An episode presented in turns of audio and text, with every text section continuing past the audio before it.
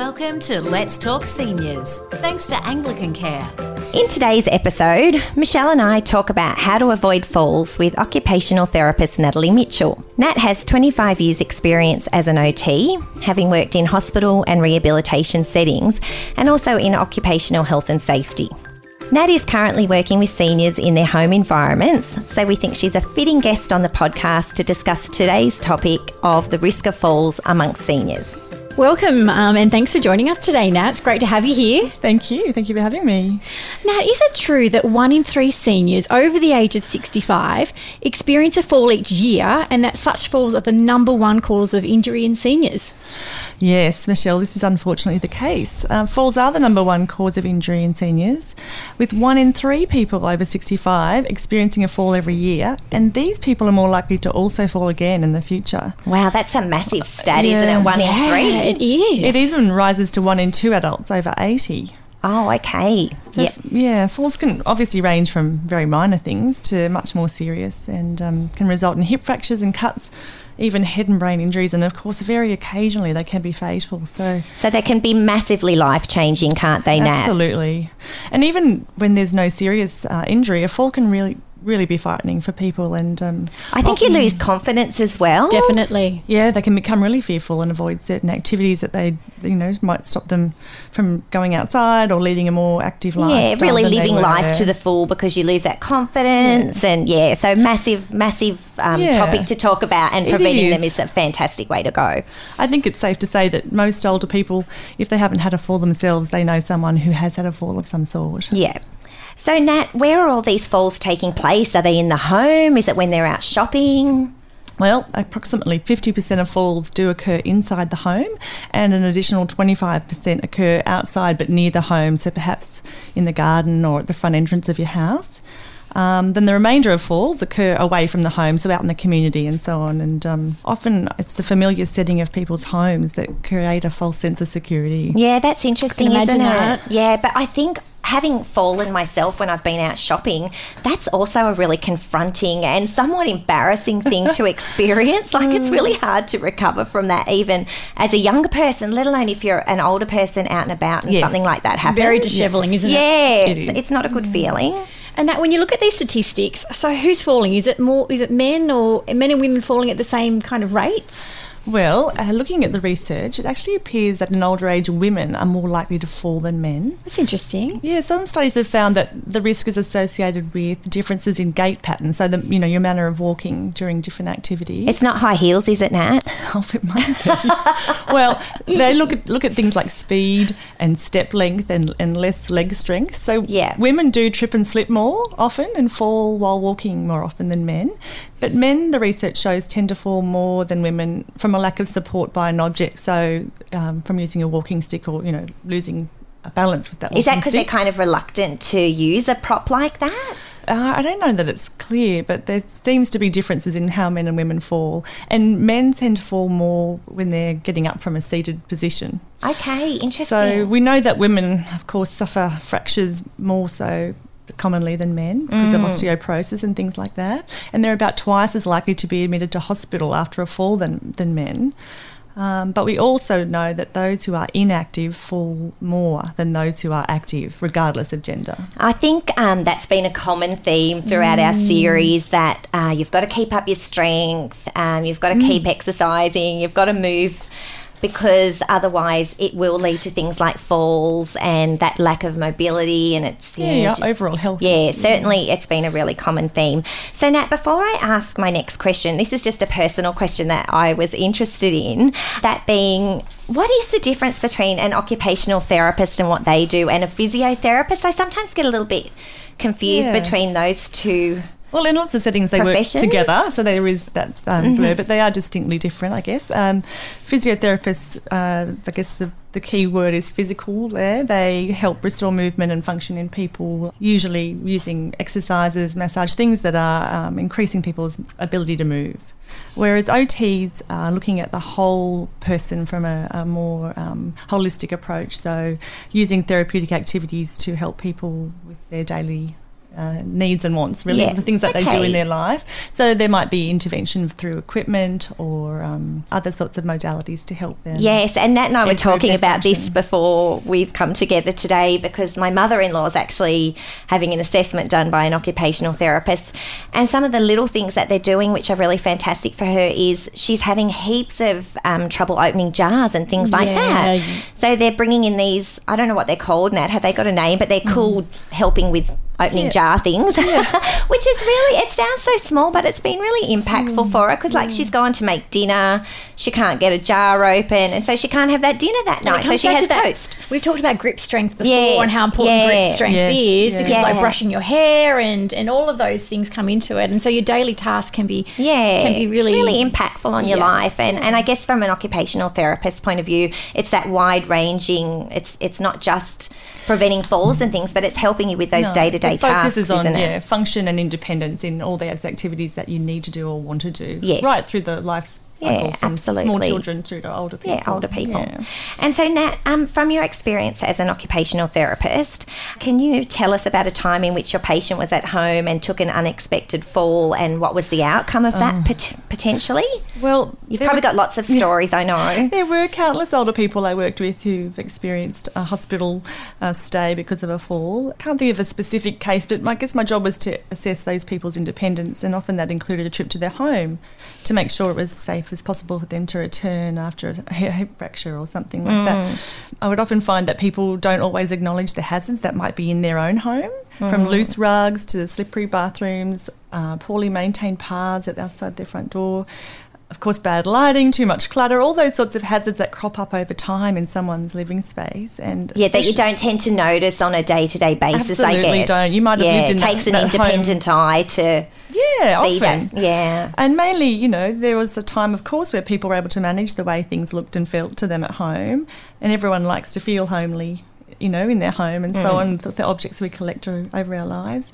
But with some, um, yeah, critical eyes, you say the patients and people can see that there is some benefit often to changing uh, the way that their their environment looks and feels, and it might just be small changes, but ones that are significant to uh, making it easier and better for them to get around in. Now, I know working in aged care that um, if someone has uh, quite a bad fall, it can often be the impetus for them having to move into residential aged care. Would you agree with that? Yes, unfortunately, I think that is the case, and certainly the, the older you are, or the more severe the fall. I guess especially those over 80. yeah, Yeah.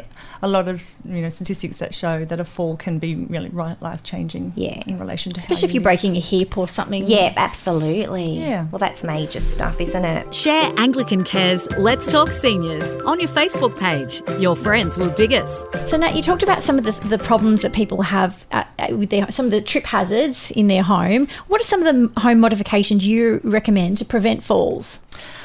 Uh, there are many simple tips that you can do, things that you can help uh, yourself to do to create a li- safer living space.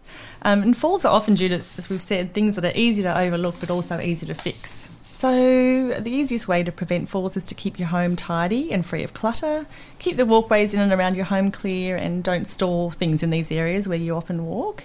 If you use a stick or a walker to get around, this is really important because these aids can catch on things that might be lying about. Um, remove or repair or replace trip hazards in your home like loose carpet and throw rugs, floorboards that might be sticking up.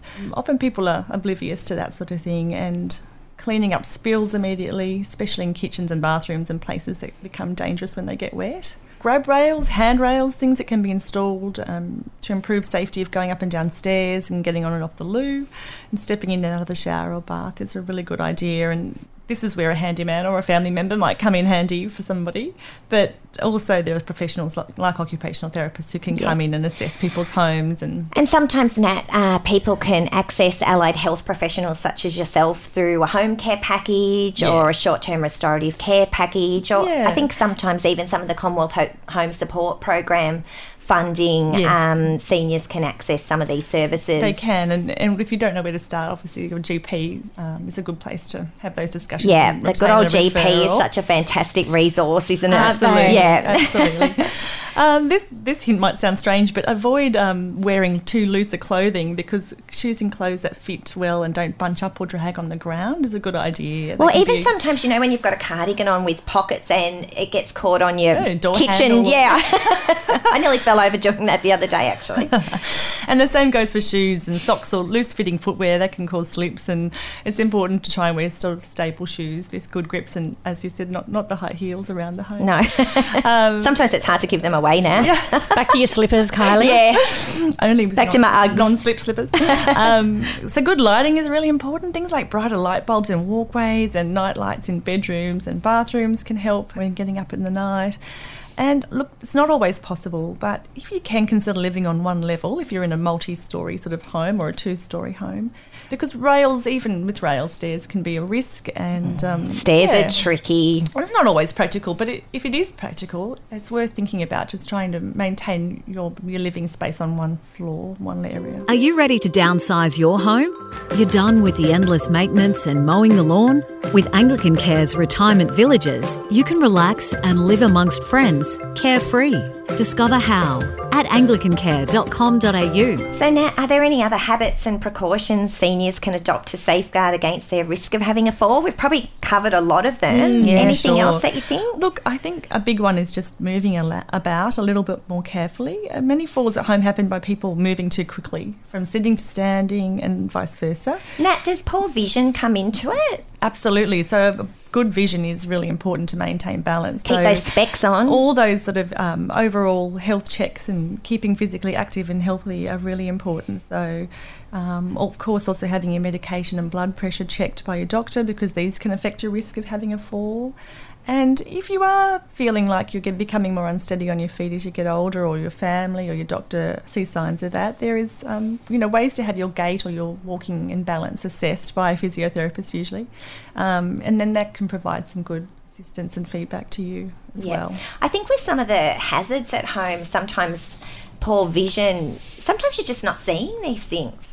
No, absolutely. Yeah, because I know as I'm getting older, I- if I don't have my glasses on, I, I can't see cobwebs and stuff. And then every now and then I put my glasses on and go, oh, wow, Yeah, no, really need to clean that. Vision's a massive, a massive impact. In Yeah, so p- p- people potentially aren't really seeing some of those No. hazards. That's right, and poor lighting along with poor vision in your home can be quite. Yeah. I guess it might also be important um, to mention on your podcast what to do um, if you do have a fall, so people know Yeah, absolutely. how to feel prepared. Uh, so first of all, know who to call for help. So you could keep a list of the phone numbers of family or friends in your phone, or program into your phone. They're already programmed in, hopefully. Have a phone within reach, easy reach on a low table. So if you have had a fall, but you and you can't get up, but you can move, you can at least get to that low table where your phone might be.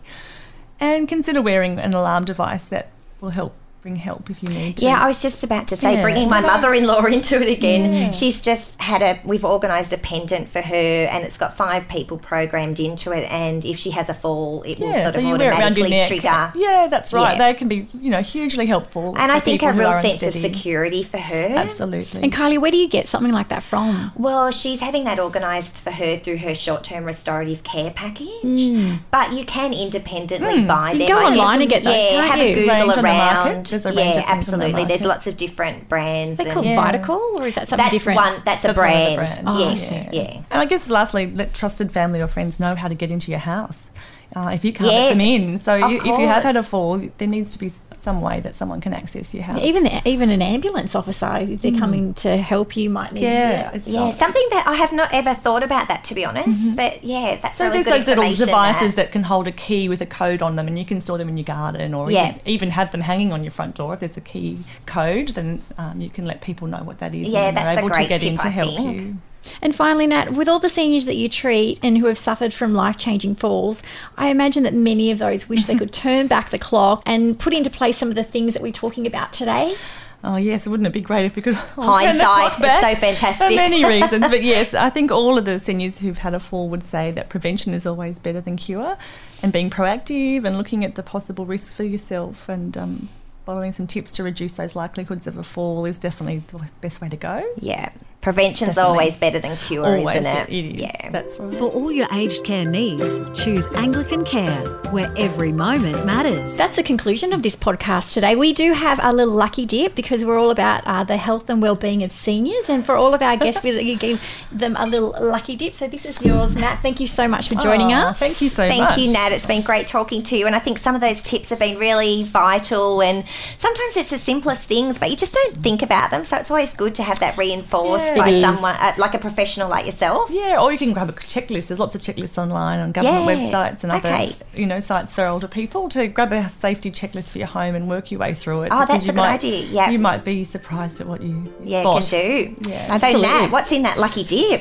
It looks fascinating from here. Well- I, I, I think I pretty much know what it is from the shape of the present. And the fact you might have I've bought it. I think I managed to have scored a bottle of lovely organic red wine.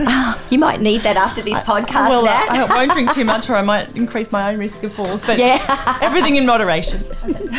and red wine's good for you, isn't it? In moderation, I think so. The antioxidants. I'm pretty sure. I'm pretty mm. sure I've read that.